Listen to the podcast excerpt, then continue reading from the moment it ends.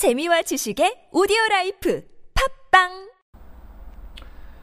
네, 안녕하세요. 신하피올로입니다. 어, 오늘 이 시간에는 책 소개를 하는 시간입니다. 어, 어, 제가 우연히 또 헌책방에서 어, 득템하게 된 책인데, 물론 엄청 훌륭한 책은 아니지만, 그럼에도 불구하고, 어, 마르크스의 자본론을 혼자서 읽기 어려우신 분들에게는 분명히 도움이 될 만한 책이다. 라고 생각이 들어서 이렇게 갖고 나왔습니다. 어, 저자는 시라이 사토시라고 하고요. 저도 처음 읽는 학자입니다. 왜냐면 그, 혹시나 제가 읽어봤나라고 하는 생각이 들었던 이유가 이 책 제목 때문이거든요. 삶의 무기가 되는. 이거 어디서 많이 들어봤는데? 라고 했더니 작년쯤인가? 재작년쯤인가? 그, 저도 아버지가 이렇게 요즘 베스트셀러라고 해서 선물해 주신 책이 하나 있었는데, 어, 뭐랄까, 어, 철학을 뭐 무기로 삼는? 뭐 이제 이런 책이 있었죠. 어, 그래서 네이버 책에다가 어, 철학이라는 것만 써도 바로 나옵니다. 철학은 어떻게 삶의 무기가 되는가? 이게 정말 얼마나 마케팅을 잘해서 그런 건지 아니면 그 마케팅 이후로 정말 많은 사람들이 사랑을 받았기 때문에 이렇게까지 연관 검색가 뜨는지 모르겠지만 어쨌든 네이버에 놀랍게도 철학이라고 치니까 바로 이게 연관 검색으로 뜹니다. 이 책 말고요. 철학은 어떻게 삶의 무기가 되는가? 그래서 이 책은 어, 철학은 어떻게 삶의 무게가 되는가 이 책은 어마어마한 베스트셀러로 아마 그때 아마 인문 분야 거의 1위를 꽤 오랫동안 차지했던 걸로 알고 있어요. 2019년이네요. 벌써 나왔던 게. 저는 이제 이 책을 보자마자 그냥 한 20페이지 정도 보다가 이제 바로 팔았습니다. 아, 제가 별로 좋아하는 스타일의 책은 아니고 다만 어, 저기 어떤 분들에게 추천을 해드리고 싶냐면 철학을 대체 왜 공부해야 되는 거야? 뭐 당체 철학 자체의 가치가 없는 것 같아라고 하시는 분들에게는 어, 다양한 철학자들의 이론을 우리 삶에 어떤 식으로 적용해 볼 수 있는가에 대해서 정말 짤막하게라도 어떤 쓸모에 대해서 어, 확인해 보고 싶으신 분이라면 저는 이 책도 분명히 의미는 있다고 봅니다. 하지만 철학 자체의 즐거움은 사유의 측면이잖아요. 내가 생각하지 못했던 것들을 알게 되고 어, 혹은 세계에 대해서 알게 되는 것들도 있고요. 그래서 그런 부분들에 대한 깊이 있는 고민 때문에 즐거운 거거든요. 그렇게 치면 철학은 어떻게 삶의 무기가 되는가라는 책은 사실 그 깊이에 있어서는 매우 낮기 때문에 전혀 추천해드리고 싶지는 않은 책입니다. 아, 그래서 이 책이 그냥 떠올랐어요. 그냥 이 제목이 비슷해서 삶의 무기라고 하니까 너무 비슷해서 떠올랐는데 알고 보니 다른 거였다. 출판사도 달라요. 제가 지금 추천해드리는 책은 웅진 지식하우스에서 나왔습니다.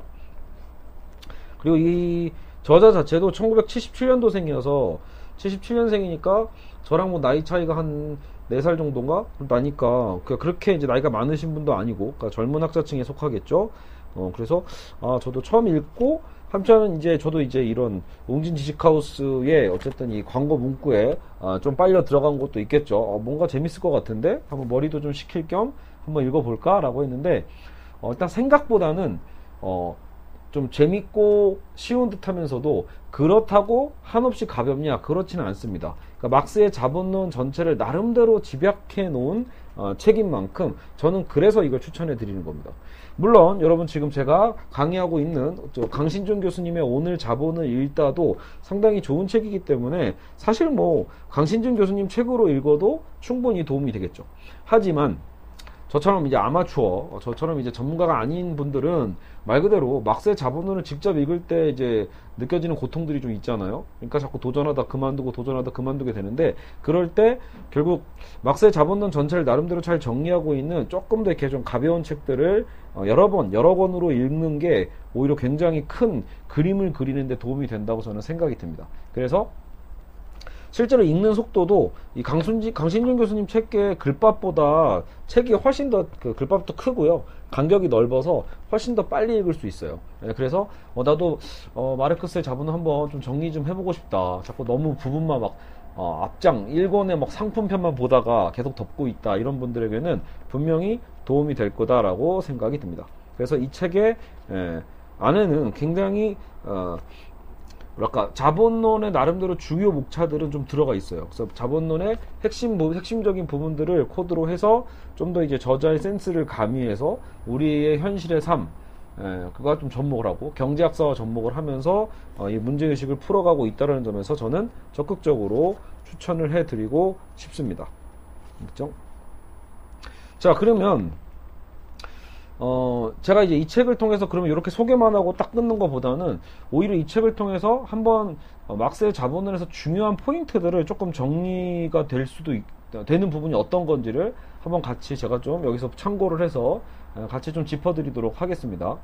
어, 자, 일단 자본이란 무엇인가부터 시작을 하겠죠. 어, 일단 자본의 정의 자체를 우리가 모르니까. 자본이란 무엇인가라고 했을 때, 예, 결국은 그 답은 뭐다? 가치 증식이다. 가치를 계속해서 쌓아가는 거죠. 예, 자본이라는 것은 그냥 어, 뭐 돈이 있기 돈이 화폐가 거래되고 있으면 자본이냐 이런 게 아니라 그러니까 결국은 이 상품이 거래되는 거죠 어떻게 보면요. 그래서 시장에서 상품을 사고 팔면서 예, 거기서 이제 거래되는 이 화폐를 계속해서 쌓아가는 것, 예, 그죠? 가치를 증식시키는 것, 한없이 늘어나는 운동 그 자체라고도 표현하고 있어요. 예, 그게 자본이다. 한없이 늘어나는 운동 그 자체 이걸 자본이다라고 정의를 하고 있어요. 그리고 나서 어, 그러니까 결국 돈이 내가 막 아무리 뭐 돈이 아무리 많아도 어, 더 이상의 증식을 하지 않으면 자본가라고 할 수가 없는 거죠. 자본은 끊임없이 증식을 합니다. 자 그러면 가치 증식이란 대체 뭐냐? 이걸 또 궁금해요. 그럼 가치 증식은 뭡니까? 이렇게 볼 수 있고 자본주의는 기본적으로 일단 등가 교환을 전제로 하는데 등가 교환. 그러니까 같은 값어치를 교환하는 게 상식이잖아요. 그쵸? 어, 내가 지금 예를 들어 어, 만 원짜리 책을 샀으면 똑같이 대략 만 원짜리랑 거래하고 싶죠. 등가 교환을 하는 게 맞고 제가 이제 여기 휴대폰을 갖고 있는데 이 휴대폰이 대략 40만 원 정도의 중고 가치가 있으면 또 그 정도의 등 어, 중고 가치와 등가 교환을 하는 게 자본주의 원칙이죠. 예, 바보가 아니고선요. 그죠? 예. 그러면 대체 가치가 어디서 늘어나냐는 거야, 가치가. 그래서 그 등가 교환 예. 여기서 이제 일본 사람이니까 100엔은 어, 100엔짜리 물건은 100엔으로만 팔 수 있고 1만엔짜리 물건은 1만엔을 팔수 있다 뭐 이렇게 얘기하거든요. 만약에 우리도 우리도 흔히 말하면 만 원짜리를 만 오천 원에 팔게 됐다라는 건 부등가 교환이거든요. 그럼 누군가가 사기 당했거나 멍청하거나 이런 걸 수도 있지만 자본주의는 사실은 분명히 아까도 했지만 원칙상 가치 증식이 돼야만 하잖아요. 어쨌든 그 등가 교환 이상의 그 플러스 알파가 있어야 되는데 그게 상식적으로는 있기 어렵다라는 거예요. 그래서 대체 가치 증식이 어디서 일어난다라고 했을 때 네, 그건 결국 이제 잉여 가치라고 표현하고 있죠. 잉여 가치가 그것을 만들어내는 거고 그렇다면 잉여 가치는 절대적 잉여 가치가 있고 자, 그 잉여 가치는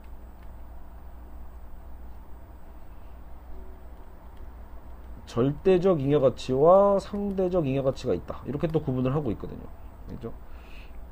절대적 잉여 가치는 뭐예요? 노동 시간을 무조건 절대적 시간을 연장하는 거죠. 시간을 늘려 가지고 어, 잉여 가치를 더 쌓는 거.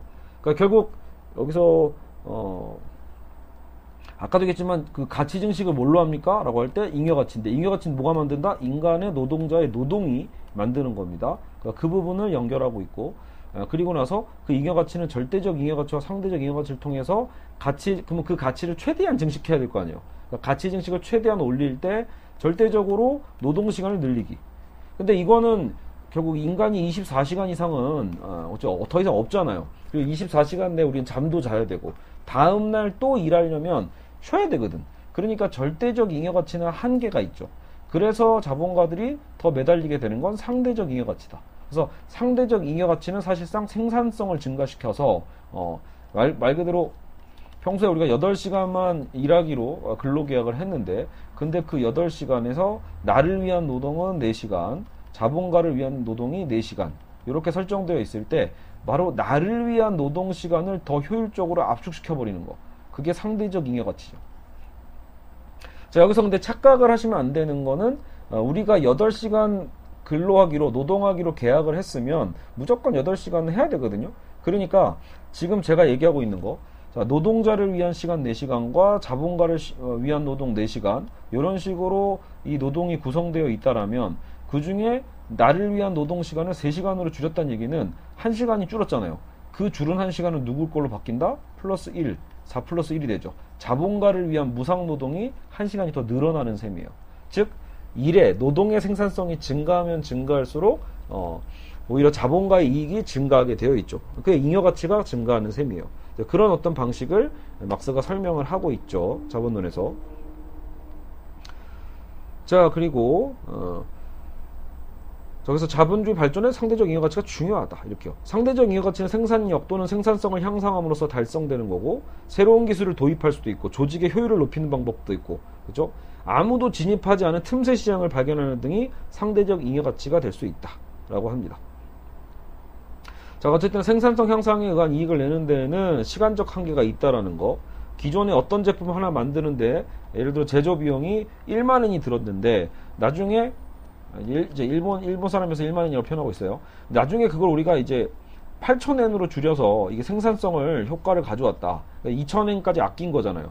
생산 비용을 아꼈으니까 그만큼 시장에서 경쟁력이 있겠죠. 그만큼 많이 팔게 되거든요. 예. 그 이거를 이제 어떻게 우리 특별 잉여 가치라고 하는데, 근데 문제는 그게 시간적 제한이 있다. 결국은 다른 경쟁자들이 다 따라붙게 돼 있다라는 거예요. 그러니까 한편으로 이게 자본의 비극인 거예요. 어, 자본주의 구성 안에서 노동자들은 끊임없이 노동을 더 많이 하게 되는 압박도 받고 있고 절대적 잉여 가치를 늘리기 위해서 또 한편으로는 생, 상대적 잉여 가치를 늘리기 위한 자본가의 욕망에 의해서 노동자들은 더 빡세게 일하는 어쨌든 그 요구를 받을 수밖에 없단 말이에요. 그래서 더 효율적으로 같은 시간이더라도 더 빡세게 일할 수밖에 없는데 그 결과로 얻게 되는 어, 자본가의 또 그 이제 추가적 잉여 가치가 어차피 또 유한하다라는 거. 결국은 다른 경쟁 업체들도 다 따라오게 되니까 결국 모든 노동자들의 노동이 점점점 더 힘들어진다는 거예요. 기존에 누렸던 어쨌든 그 잉여 가치 그죠? 어, 그 여기서 말하는 가치 증식을 어, 구현해 내려면 시대가 계속 지나면 지날수록 자본주의가 발전하면 발전할수록 점점점 더 빡세진다라고 볼 수 있어요. 그건 노동자만이 아니라 자본가도 사실 어떤 부분에서 마찬가지죠. 끊임없이 경쟁을 해야 되니까요. 그러니까 이런 부분. 그러니까 이 정도의 흐름을 아, 막스의 자본론에서 가장 중요한 포인트들로 등장하고 있는 겁니다. 물론 여기서 아까 제가 잠깐 얘기한 거지만 그러니까 실질적으로 가치를 창출하는 게 그래서 노동밖에 없다라는 거. 이 나머지는 다 등가 교환이니까 등가 교환의 방식으로는 도저히 아, 무언가를 더 만들어낼 수가 없어요. 그러니까 더 어떤 가치를 증식하는 방법은 결국 인간의 아, 노동뿐이다. 그래서 인간 노동자의 그 노동에 어떻게든 가치를 높이고자 하는 경쟁이 벌어지게 되는 것이겠죠. 자, 그래서 한편으로는 음, 저기 결국은 이 경쟁이 심화되면 심화될수록 모두가 힘들어지는 상황이기 때문에 어찌 보면 옛날에는 그 시장에 진입하는 것들을 오히려 계속 규제하는 것들이 꽤 많았잖아요. 우리가 뭐 장원제도 같은 거 있는 것처럼, 그러니까 뭐 도제 방식으로 어또 만약에 그 후학을 키운다고 할 때도 어 섣불리 어 바로 막 그 자리를 내주고 막 이렇게 안 하죠. 여기서 보면은 이런 뭐 초밥집 사례가 나오는데 초밥집에서도 장인이 제자를 키울 때 당시에 그게 거의 정해져 있었대요 일률적으로. 15년을 무조건 밑에서 키운다는 거예요. 15년 이후에 독립을 시켜주는 거지.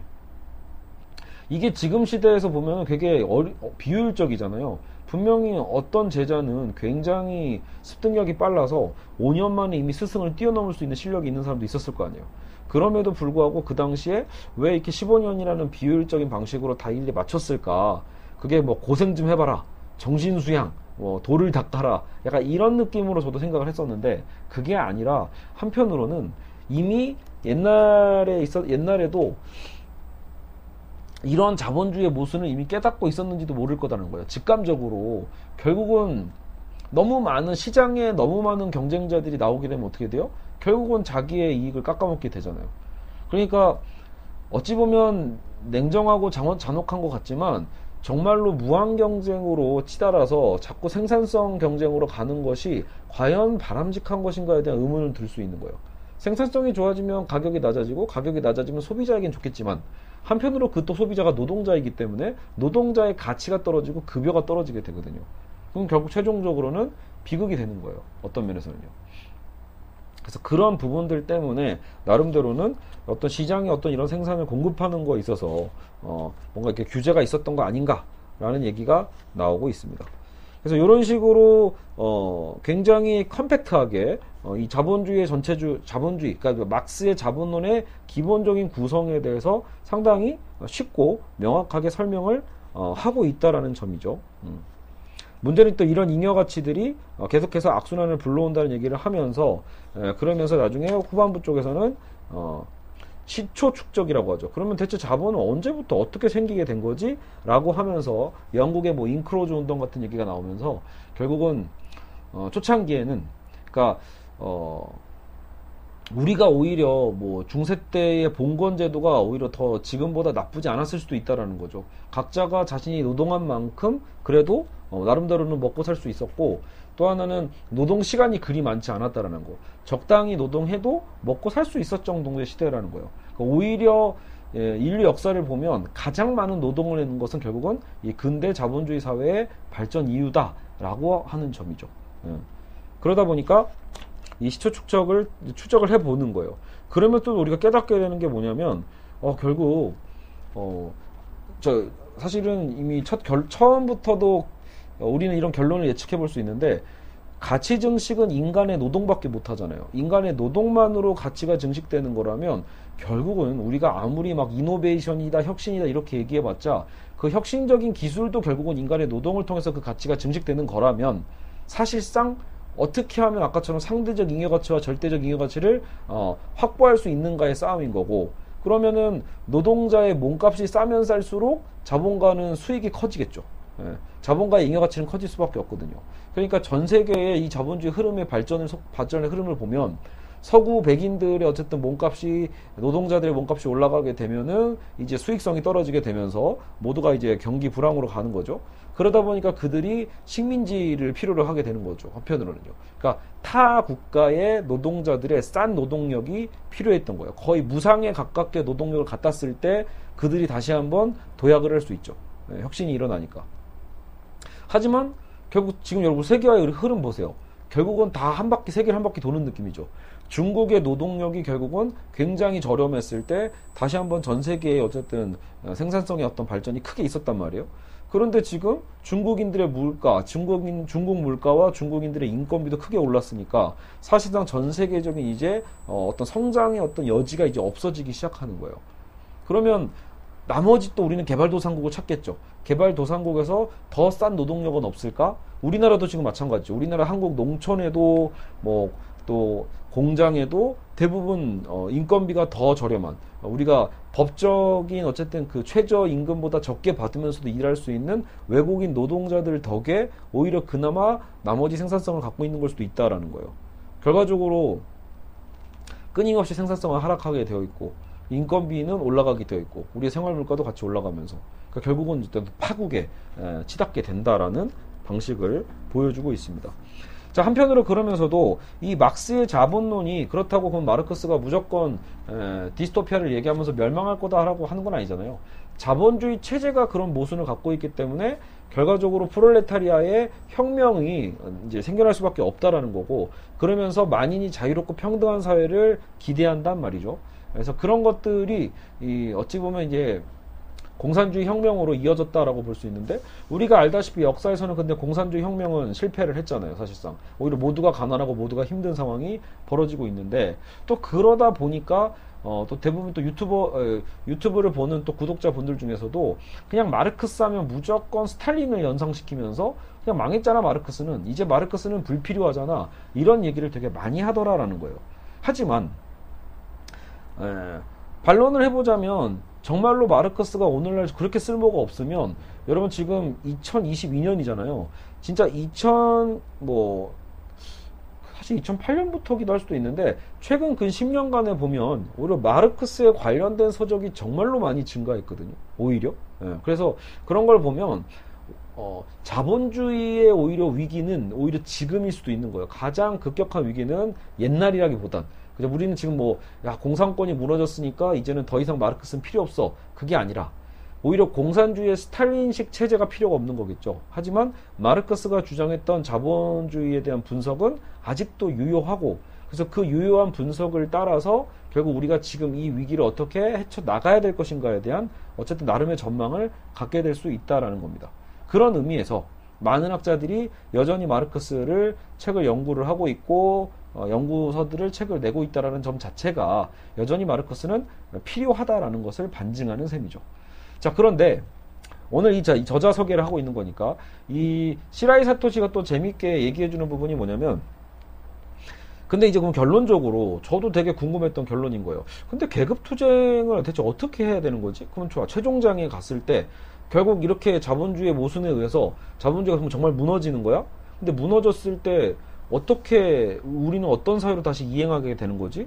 오히려 더 어, 힘없고 약한 서민들은 오히려 더 많이 막 죽어나가고 힘들고 그런 괴로운 세계가 오지는 않을까라는 고민이 들죠.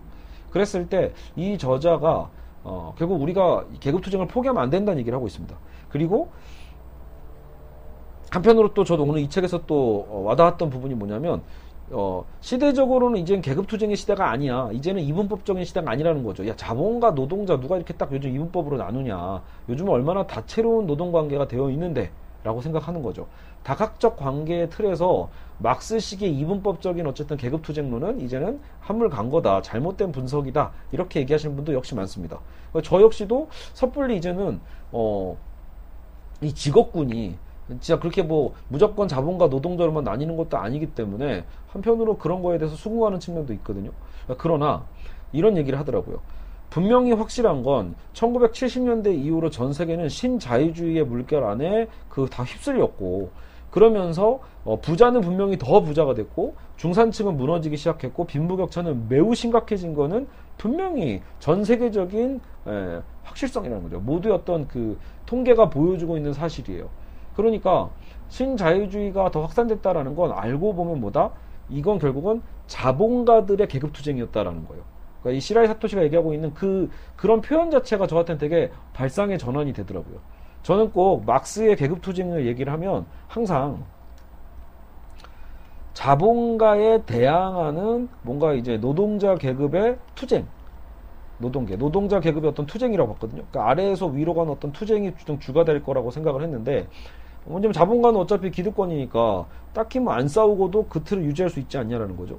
그러나 어, 자본가야말로 1970년대 이전까지는 이 노동자들의 요구들이 굉장히 잘 들어먹혔고 그래서 중산층이 그 어떤 시대보다 두터웠던 시대잖아요. 1900 뭐 2차 대전 이후에요. 전 세계가 그래서 호황을 누렸었죠. 그러니까 그런 시대가 있었어. 빈부격차가 별로 나지 않게끔 계속 줄었던. 예.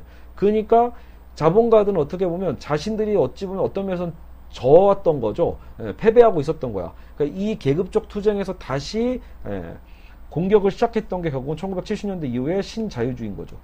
그러니까 그 신자유주의라는 것 자체가 자본가의 무기였던 셈이고 자본가의 투쟁 노선이었던 셈이다라고 보면 자본가들은 굉장히 부지런히 싸워왔던 거예요. 계속 계속 fight를 했던 거죠. 그러니까 노동자들 우리 계급은 마치 우리는 노동자가 또 아니라고 생각하잖아. 한국은 특히 화이트 칼라면 막 내가 왜 노동자야 이렇게 생각하잖아. 그러니까 우리는 그러니까 한국에 이렇게 난 다 경영학과니까 나는 경영해야지 뭐 이런 생각만 하고 있지만 결국 노동자잖아요. 그러니까 우리는 이데올로기에 갇혀서 현실의 어쨌든 계급적인 노선을 계속해서 우리는 제대로 못 보고 있는 상황일 수 있다라는 거예요. 그러니까 우리는 어떻게 보면 한국도 IMF 이후로는 싸울 의지가 많이 꺾이는 거죠. 그냥 뭐 대기업 뭐 뭐 노조들은 원래 그런 거고 이런 식으로 생각하고 대다수의 국민들은 자신들은 이제 노동자가 아닌 것 같은 어, 한 발 뒤로 머물면서 뒤로 빼면서 그냥 그 정치 영향을 방관자적으로 그냥 보고 있다라는 거예요. 자 그러나 어, 정작 이들은 부지런했다. 자본가 기득권자들은 아주 부지런히 수십 년간 그들의 이 카르텔을 유지하는 그 투쟁을 계속 해왔고 거기 우리는 어떻게 보면 거기에 당해왔다라고 볼 수 있는 거죠.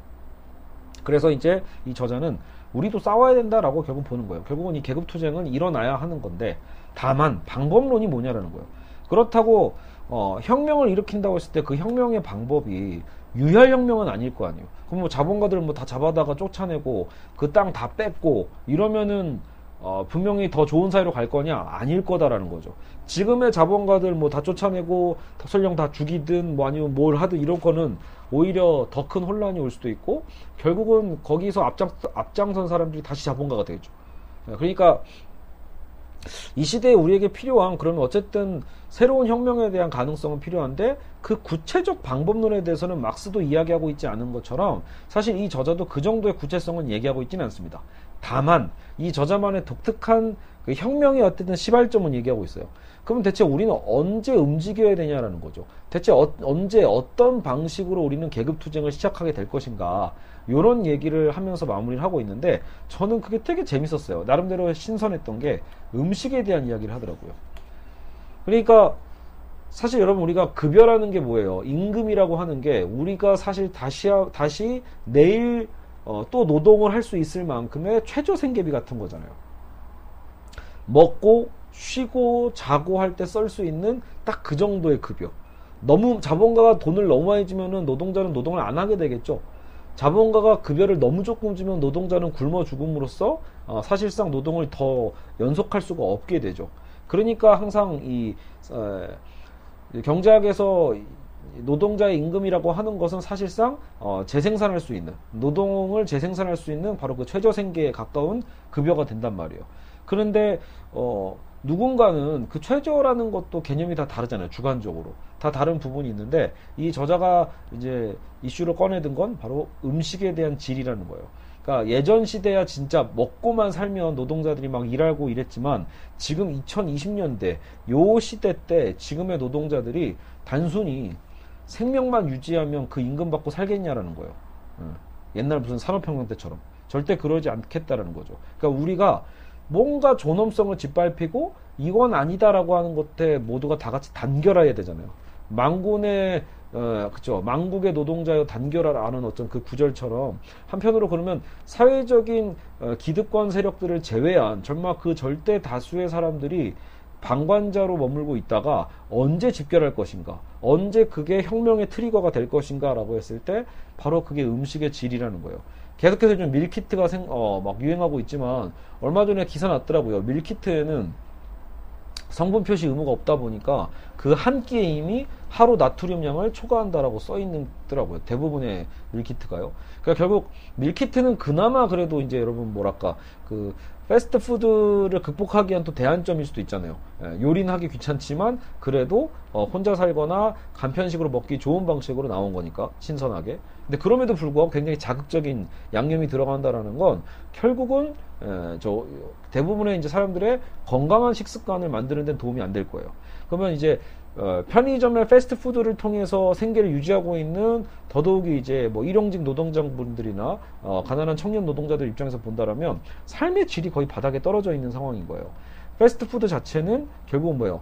빨리 먹기 위해서 만들었다기보다는 천천히 느리게 먹을 수 없게 만들어졌다라는 표현이 더 맞다라고 하는 책의 구절이 나오거든요. 다시 말하면 음식으로서 가치가 없다는 얘기예요. 원래 좋은 음식은 뭐예요? 음미해야죠. 좋은 음식일수록 천천히 먹고 음미해 볼 때 더 행복하죠. 예. 그래서 우리가 그래도 진짜 좀 맛있는 뷔페를 가면 오래 앉아 있다 오잖아요. 아까우니까. 맛있고 이 맛있는 거를 바로 먹고 나가기 너무 아까우니까 계속해서 뱉어질 때까지 예, 천천히 먹으면서도 음미하잖아요. 패스트푸드는 어때요? 후딱 먹고 나가죠. 근데 그게 내가 너무 바빠서만이 아니라는 거예요. 내가 다음 스케줄이 너무 바빠서 패스트푸드를 빨리 먹는다기보다는 도저히 느리게 먹을 수 없을 정도의 천편일적인 맛이라는 거죠. 그냥 자극적인 맛. 예, 그냥 칼로리 높고 어떻게든 배만 채워라 이런 컨셉이기 때문에 결국 우리의 삶이 그렇죠 이 자본의 모순에 의해서 계속해서 노동자들의 삶이 팍팍해질 때 우리는 언제 그러면 그것이 트리거가 되는가 혁명의 트리거가 된다라고 했을 때 바로 이 음식의 질이 떨어졌을 때죠 예, 그게 대체적으로 사람들의 어떤 심정을 무언가 건드렸을 때 그때 에, 단결해서 뭔가 그 혁명의 방법은 모르겠어요. 어떤 식으로 될지. 그건 명확하게 여기서도 얘기하고 있지는 않으니까. 하지만 분명한 건 움직일 거다라는 거예요. 예. 그냥 마냥 당하고만 있지는 않을 거야라는 그 흐름이 나올 수 있다라는 겁니다. 자, 어쨌든 그래서 오늘은 어, 이렇게 책 소개를 마치도록 하겠습니다. 그리고 추후에 어쨌든 책은 요거였죠. 추후에 에, 강신준 교수님의 오늘 자본의 일다도 어, 사실 뭐 거의 절반 가까이 남긴 했지만 그 후반부는 약간 이제 경제학사적인 이야기 쪽이 좀 많기 때문에 뭐 두 챕터나 세, 세 개의 챕터씩 막 묶어가지고 어 이제 빨리 나가도록 하겠습니다. 네, 여러분 어쨌든 오늘 책 소개는 이렇게 마무리하도록 하겠습니다. 감사합니다.